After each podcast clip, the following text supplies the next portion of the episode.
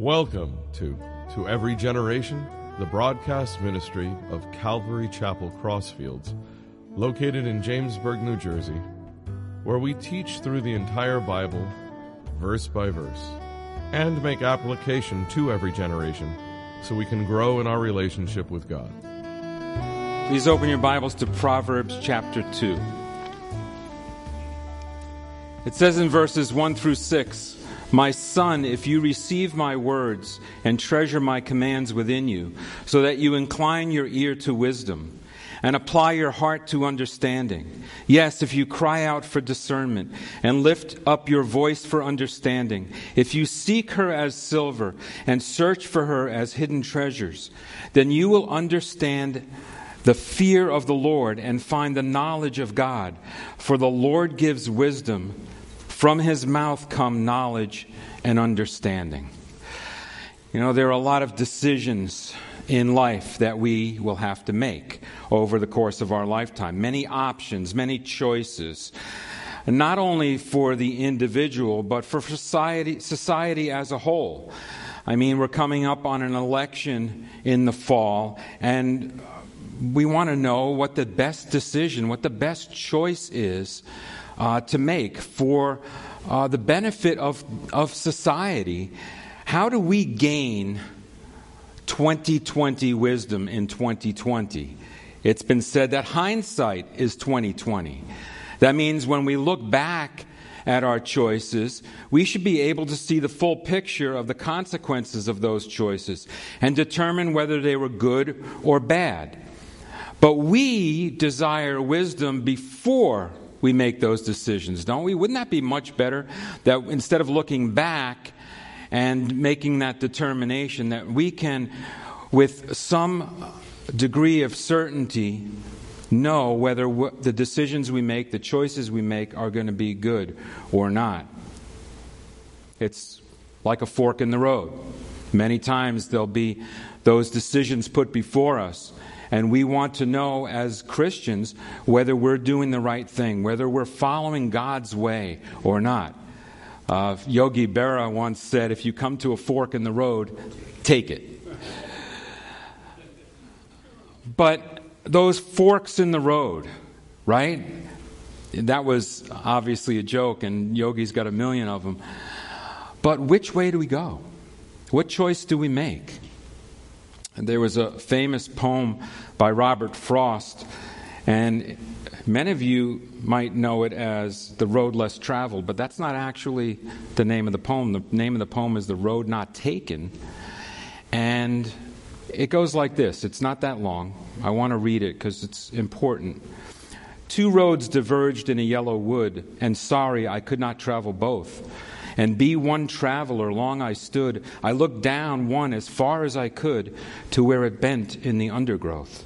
Then took the other as just as fair, and having perhaps a better claim, because it was grassy and wanted wear, though as for that passing there had worn them really about the same. And both that morning equally lay in leaves no step had trodden black. Oh, I kept the first for another day. Yet, knowing how way leads on to way, I doubted if I should ever come back. I shall be telling this with a sigh. Somewhere ages and ages hence, two roads diverged in a wood, and I, I took the one less traveled by, and that has made all the difference. Now, the funny thing about that poem is that Frost really never resolves the dilemma of which road to take. He took the one less traveled, but never tells us if it was the right decision or not. He said it made all the difference, but we don't know if that difference was for the better or for the worse. Many people have interpreted the meaning of that poem by saying Frost was encouraging us to step out of our comfort zone, to express our individuality, and avoid following the crowd. It seems as though the road less traveled is the courageous, the gutsy one to take. But because the traveler in this poem went on feelings and emotions and on what he could see with his eyes, we never really know if it was a good decision or not. As people, we need to know and we want we should want to know more clearly whether the choices we make are wise choices. And only through God's word are we able to get guidance in making those decisions in life. In chapter 2 of the book of Proverbs, like many chapters through the, through the uh, series of Proverbs, the book of Proverbs, it's filled with if then statements. I don't know if there's any computer programmers out here, but long ago I remember just the basics of computer programming. If this, then that, right? There's always that, that uh, response to something. Many of the illustrations through the book of Proverbs are not definitive if then scenarios. Most of them are best case scenarios. In other words, where if everything worked the way it should, if everything worked the way it was supposed to in a God centered world, then these things would occur. But that's not always the case. Everything doesn't always work because we're not always God centered in our thinking. And if you're depending on others to, for that response, um, then you may not get what God's response would be. This illustration in this proverb is a little different. You see, the, the one on the other end of the if then statements is God. And because God never wavers, never falters, his responses are always perfect. And his response to our sincere seeking will always result in good. If we're asking for direction, if we're asking for guidance, he will give it. And he will always cause that then to righteously occur in response to our if. And our if in this particular proverb are filled with action statements. Action statements. So we're going to go through it. And we're going to look at some of these if action statements. In verses 1 through 4, we're actually introduced to eight if statements. It says, My son, if you receive my words and treasure my commands within you, so that you incline your ear to wisdom and apply your heart to understanding, yes, if you cry out for discernment and lift up your voice for understanding, if you seek her as silver and search for her as for hidden treasures. These are the foundation, foundational if statements to this proverb. Keep in mind that they all describe an action. These are things that we must do in order to receive that then response from the Lord. So in verse 1, it says, My son, if you receive my words. This first action word here, receive. In Hebrew, it means to take, to get, to fetch, to lay hold of, to seize or acquire. Most of those descriptions, those definitions, actually suggest action on our part. Sometimes we think about receiving something more as a passive thing. Well, someone's giving, that's the action. I'm just receiving. But the meaning of this word is different. It requires us to do something, it requires to, us to step up and take some action? Are we laying hold? Are we seizing all that God has and wants for us? Are we making His Word the most important thing? Are we doing those things? Are we making those choices? You know, Solomon here is giving instruction to his son. But this is also how God interacts with us, isn't it? He interacts with us as His children. And He wants our relationship with Him to be that two way street. What are we to receive in this verse? Well, we're to receive the Word of God. This tells us that there needs to be a conscious decision on our part to lay hold of God's Word, to seize it, to acquire it. When we do that, we set the trajectory of our lives in God's direction. This is always where He wants us, isn't it? Because He always desires the best for us. When we go off on our own, we often suffer the consequences of our foolish decisions. God would much rather have us avoid those pitfalls and follow His ways.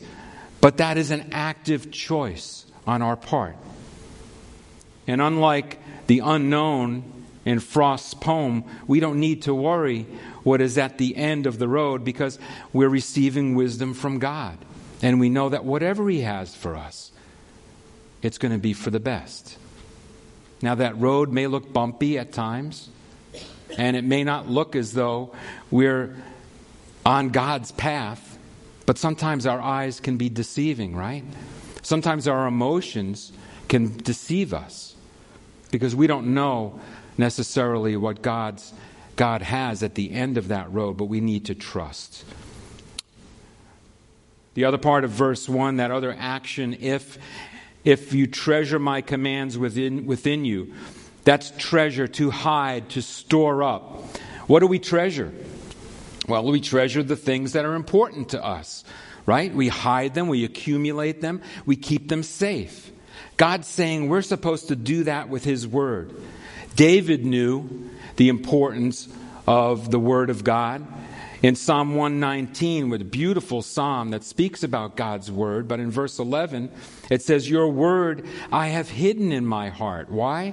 That I might not sin against you. See, there's a reason why God tells us to consider His Word a treasure, so that we will not sin against Him. And honestly, bringing harm to ourselves a lot of the times. That's what Solomon means when he says to treasure God's commands. Jesus tells us in the Gospel of Luke in 12:34, "For where your treasure is, your heart will be also." He tells us that our heart will follow our passions. If we treasure the things of this world, our heart will follow the things of this world. If we treasure the things of God, our heart will follow God. You know, God's commands are not burdensome to us because we know He always has the best for us. We may, our flesh may cringe when we hear the word command, thinking when someone commands something of us, it's against our will, right? And it's only for their benefit. But God's commands are different. They're not a burden to us, they're not for His benefit, but they're for our benefit. His commands are a blessing. And then in verse 2 it says, So that you incline your ear to wisdom. Incline your ear to wisdom. That word incline is to hear, to be attentive to, to hearken, to pay attention, to listen.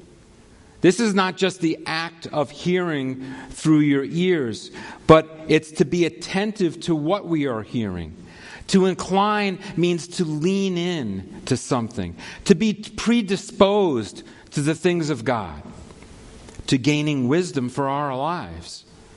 You know, our ears can be deceptive because we can hear something and it may not have any effect on us at all. Or we may hear it incorrectly because we're not inclined or predisposed to God's will for our lives. We may even hear something with an unconscious or even a conscious bias, so that when we hear something, we already have this preconceived notion or bias as to what that means. We need to be listening with open ears and hearing truly what the Lord wants to tell us. Listen to Jesus explain in this beautiful par- parable in Luke chapter 8 of the four soils. As he goes on, he says in verse 11 through 15 Now the parable is this the seed is the word of God. Those by the wayside are the ones who hear.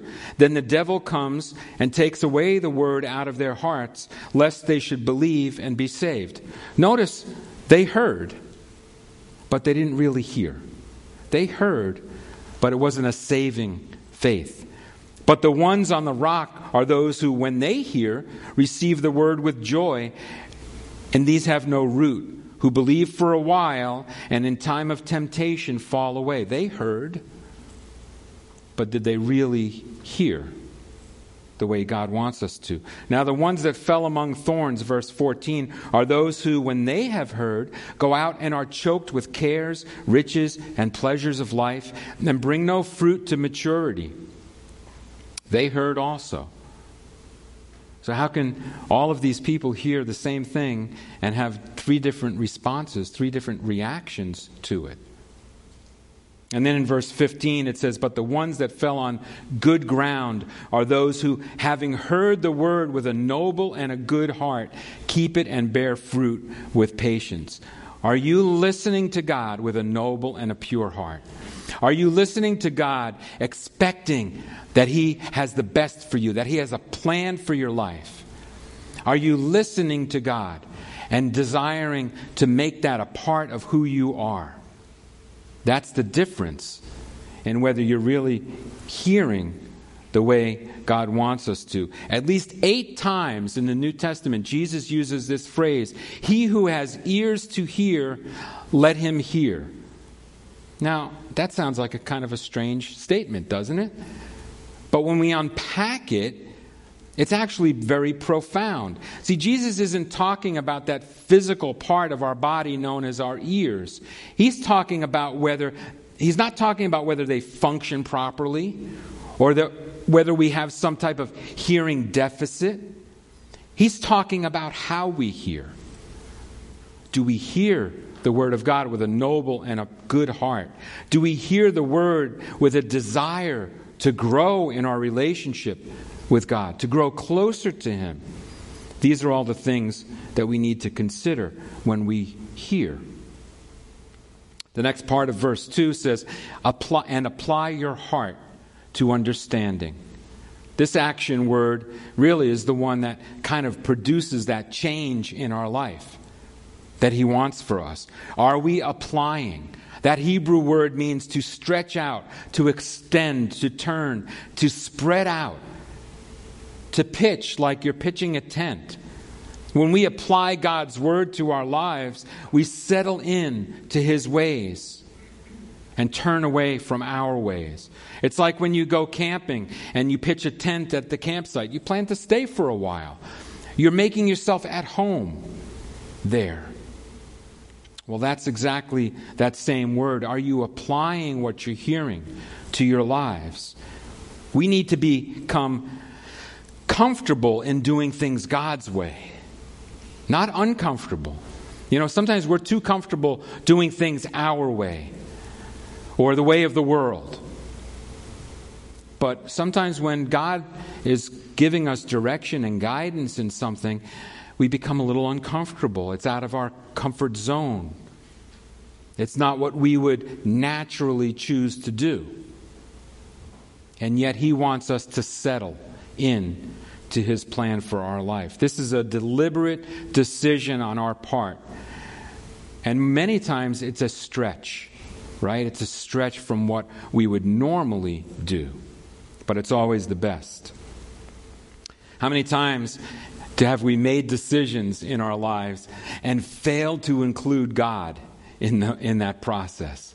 How many times do we hear but don't apply the word? James says in verse 22 of chapter 1 But be doers of the word and not hearers only, deceiving yourselves. We can deceive ourselves. We can say, "Oh, we came to a Bible study. We came to church on Sunday. We heard, we heard what the preacher said." But are you, are you really, are we really hearing what's being taught? Are we making that application to our lives? Many times in the wisdom literatures throughout the Bible, we see the author use kind of progressive ideas that build one upon another or become progressively more intense as the verses go on. We see this progression in these verses.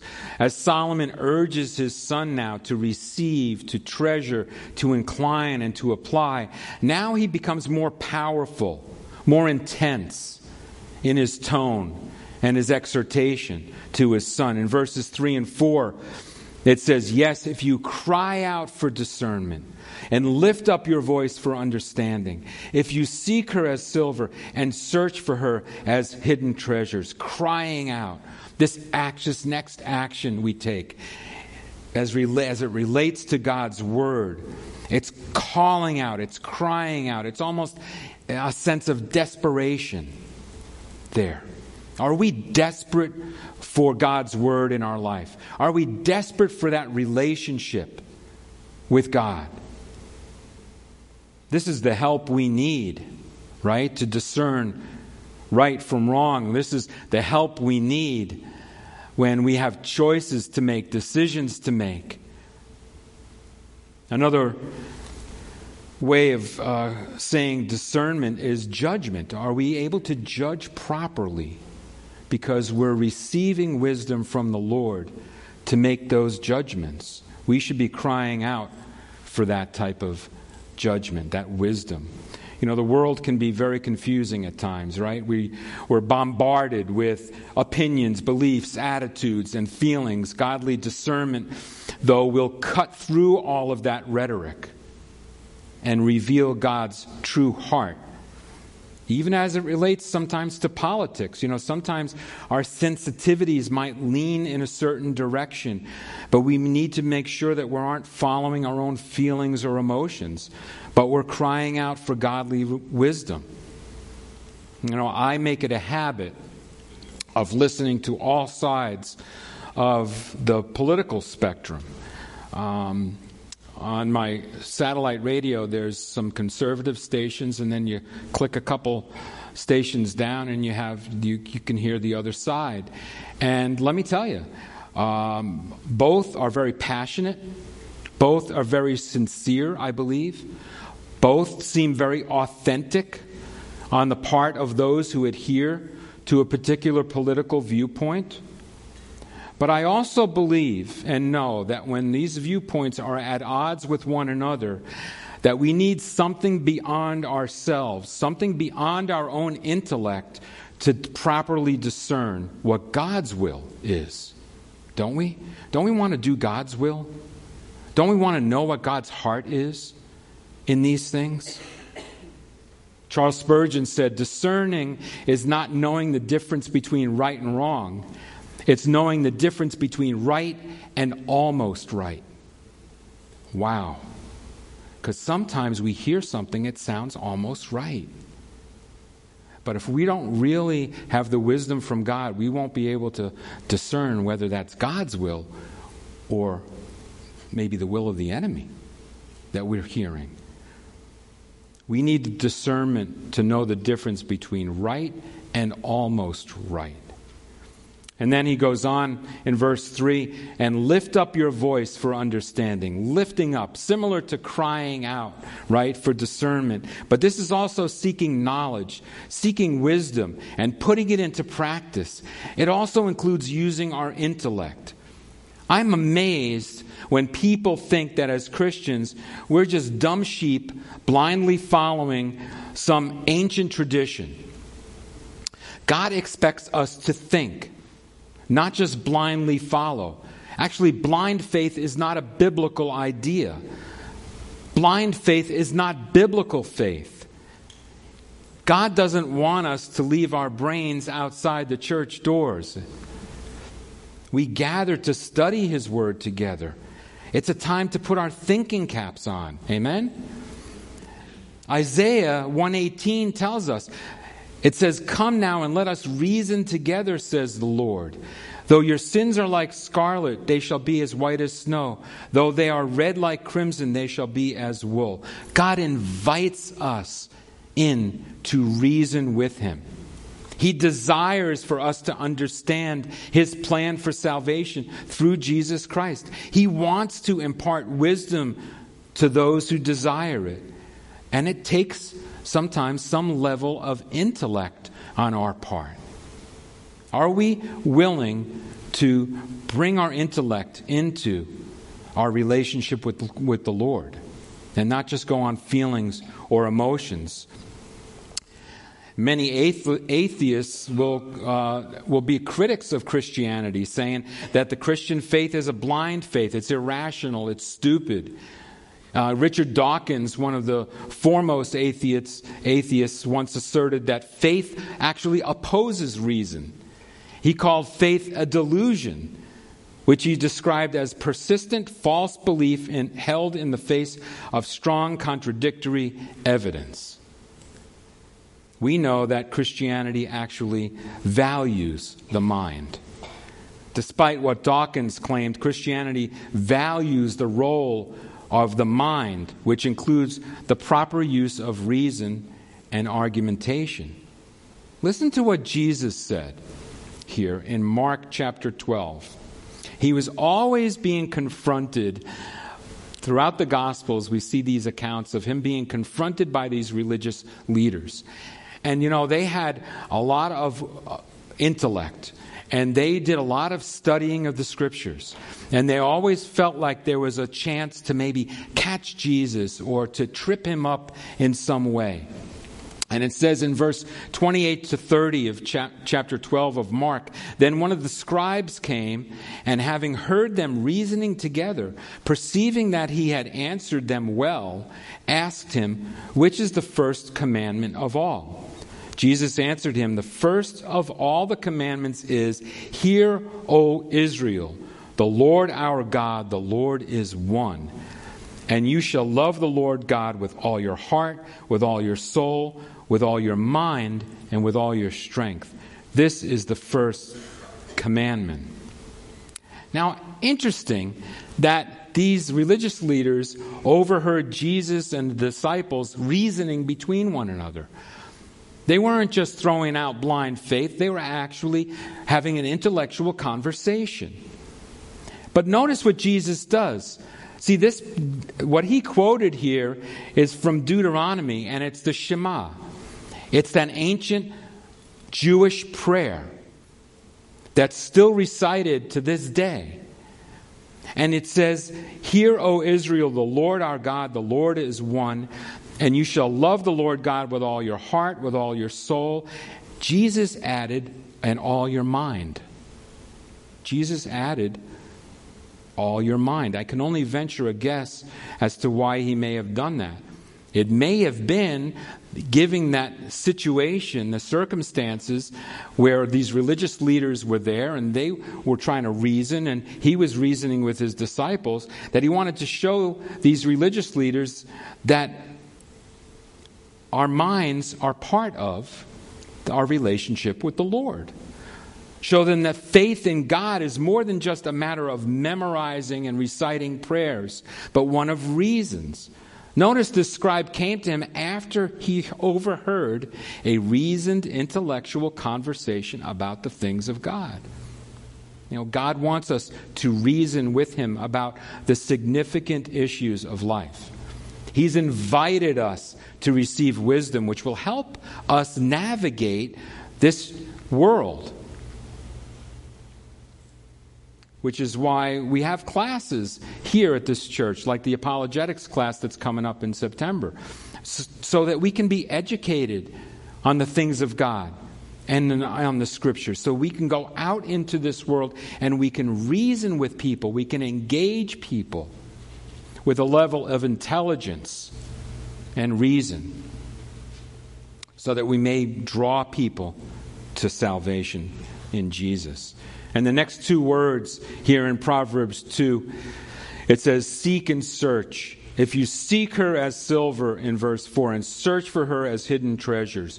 So there's a value here that he's putting on something. If you put value on something, you're going to seek for it. If you lose it, you're going to search for it. If you lost $100 in your house, you're going to probably rip the house apart trying to find that $100. You put value on that, right? Are we putting value on God's Word?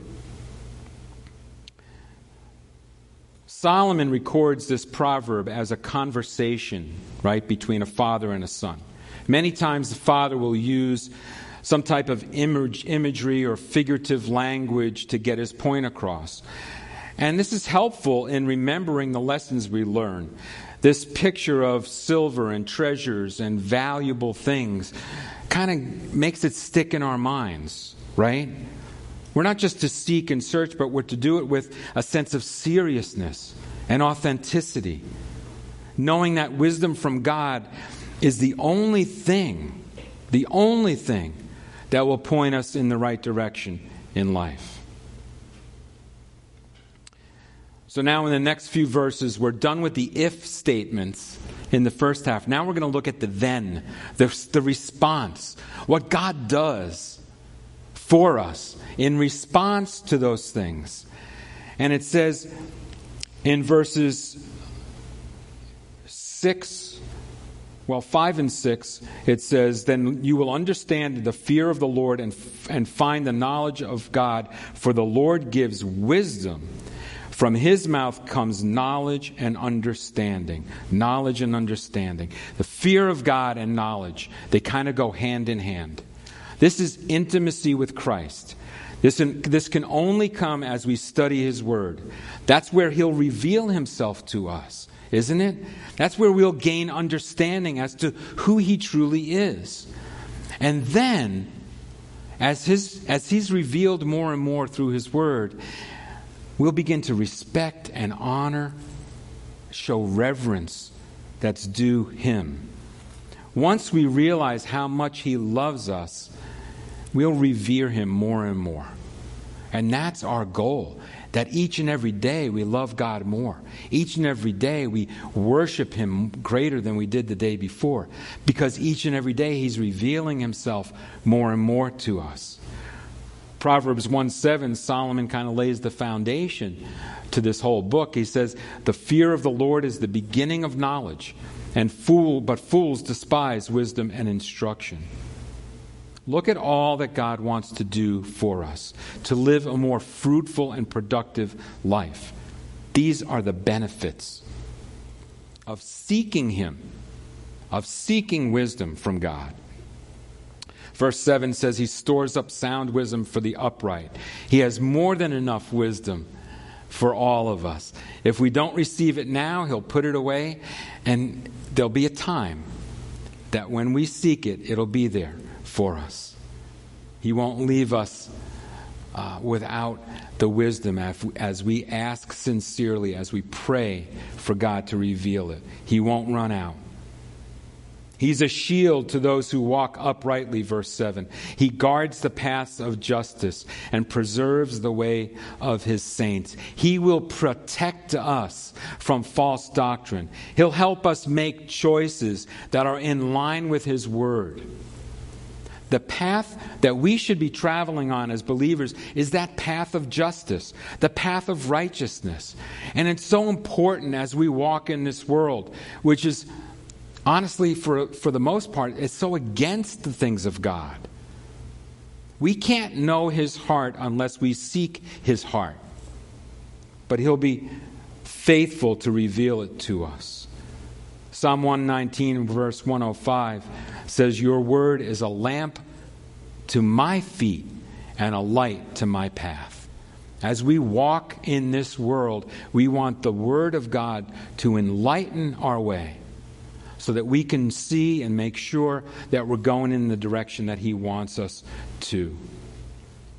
Verses 9 through 11 says, Then you will understand righteousness and justice, equity and every good path. When wisdom enters your heart and knowledge is pleasant to your soul, discretion will preserve you, understanding will keep you. You know, we hear a lot today about justice, about equity. But how are we really to know what true justice is, what true equity is, unless we know the one who gives it to us? What we get from God is not merely intellectual understanding. This passage does away with any idea that it is ever appropriate to just keep filling our heads with knowledge about God and not translate it into the way we live our lives. That's making application part of understanding and knowing God is coming to know how He defines these things that are in the culture now so that we can rightly discern. How does God define justice? How does He define righteousness? How does He define equity? We want to know His heart. You know, culture is always searching for social change of some kind. And it's many times found in large social movements or in large causes This chapter challenges us to look at things like social justice, but as it relates to God. This text raises the concern that we always ground our social movements in a deep understanding of the wisdom of God. A passion for justice that's not rooted in God's wisdom will ultimately not have the impact that we want it to because it won't have the weight what of God's authority behind it. We may wish to make impact in our society. We may wish to make impact, an impact in the culture. And that can be good. That's not a bad thing in and of itself. But true social change can only be the outflow of right understanding of who God is. Or maybe we just desire to impact our sphere of influence our family, our friends, our coworkers, our fellow students, if we're in school. And that's a good thing, too. That impact must also begin with a right understanding of who God is. You know, Pastor Joe prayed for revival. We pray for revival all the time.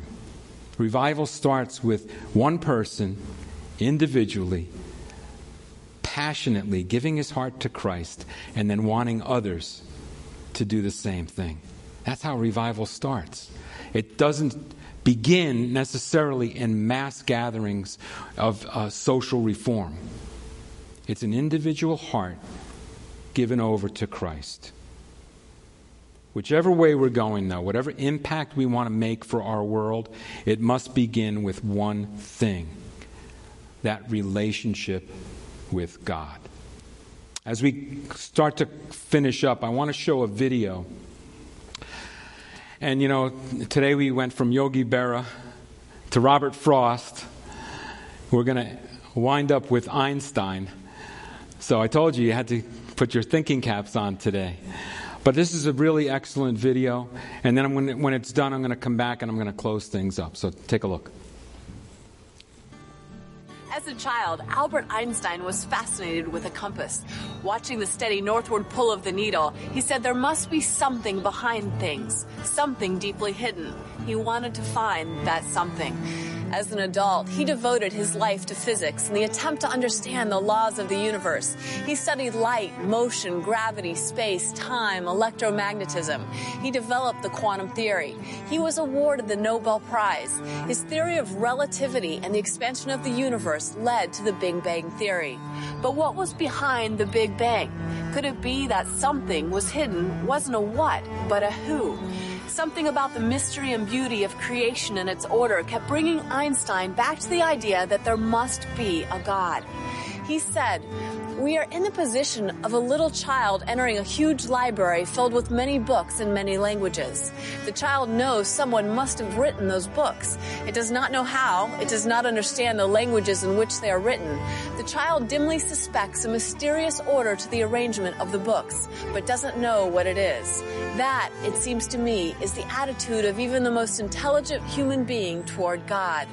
Throughout his life, Albert Einstein, the man of science, would struggle with the idea of faith. He had been zealous in his Jewish faith as a child in Germany, but later turned away from it as a teen. Popular science books had convinced him much of the Bible could not be true. As an adult, he admitted that he was enthralled by the luminous figure of the Nazarene. No one can read the Gospels without feeling the actual presence of Jesus, he said. His personality pulsates every word. No myth is filled with such life. Yet when asked the question, do you believe in God? Einstein could not produce a straightforward response. I'm not an atheist. The problem involved is too vast for our limited minds. Through all his searching, Albert Einstein, one of the greatest scientific minds of modern times, struggled and wrestled with the question of God. But in the end, he did not have faith but it's the end that does matter. The Bible makes a distinction between the wisdom of the world and the wisdom of God. The wisdom of the world is knowledge or power, but the wisdom of God is faith. In the end, it is only faith that matters. Paul says in 1 Corinthians 1:25 that even the foolishness of God is greater than man's wisdom. Later on in verse 27, Paul writes that God chose the foolish things of the world to shame the wise. But what is this foolishness? Could it be believing in something that can't be seen? Clinging to what Einstein called that something behind things, that something deeply hidden. Hebrews 11:1 defines faith as the substance of things hoped for and the evidence of things not seen. Through his study of the universe, Einstein saw the evidence of something not seen, the evidence of God. His studies took him as far as science could go toward understanding the nature and presence of God. But science led him only to more theories and equations. What he needed was faith. Hebrews 11:6 says that without faith it is impossible to please God because anyone who comes to him must believe that he exists and that he rewards those who earnestly seek him. At times all of us will struggle with our faith. There will be times when we see the hand of God evident in our lives. Then it will be easy to say that God exists and we believe in him. But there will also be times of hardship, times when the hand of God seems hidden. It is for these times that God gives us faith, the solid belief in His presence and His faith, even when we can't see Him. How do you handle your moments of doubt when you're searching? How do you face ideas and discoveries that challenge the foundations of what you believe? Do you allow them to be obstacles that threaten your faith or opportunities for your faith to grow? Yeah, so faith is the most important thing, but as we discussed earlier, it's not a blind faith, it's a faith with evidence behind it, and the scriptures will, will make that evidence clear to us. We've realized today, going through this chapter, that everything we'll, we do will have that, that has any lasting effect, lasting significance, must be based in God's wisdom, not in man's wisdom. But we also learn that we must seek Him. We must cry out to Him. We must admit our need, admit that we don't know it all, that God has wisdom beyond man's wisdom. We must come to that fork in the road and take that, that one way that leads to God.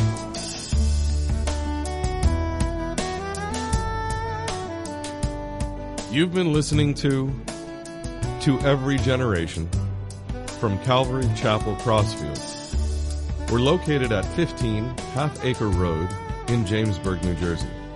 We meet for Bible study Wednesdays at 7:30 p.m. and Sunday service begins at 10:30 a.m. On Sundays we have children's church for all ages in addition to infant and nursery care. You can find out more about the ministry here at Calvary Chapel Crossfields by going to cccrossfields.org. Thanks for listening and may God bless you.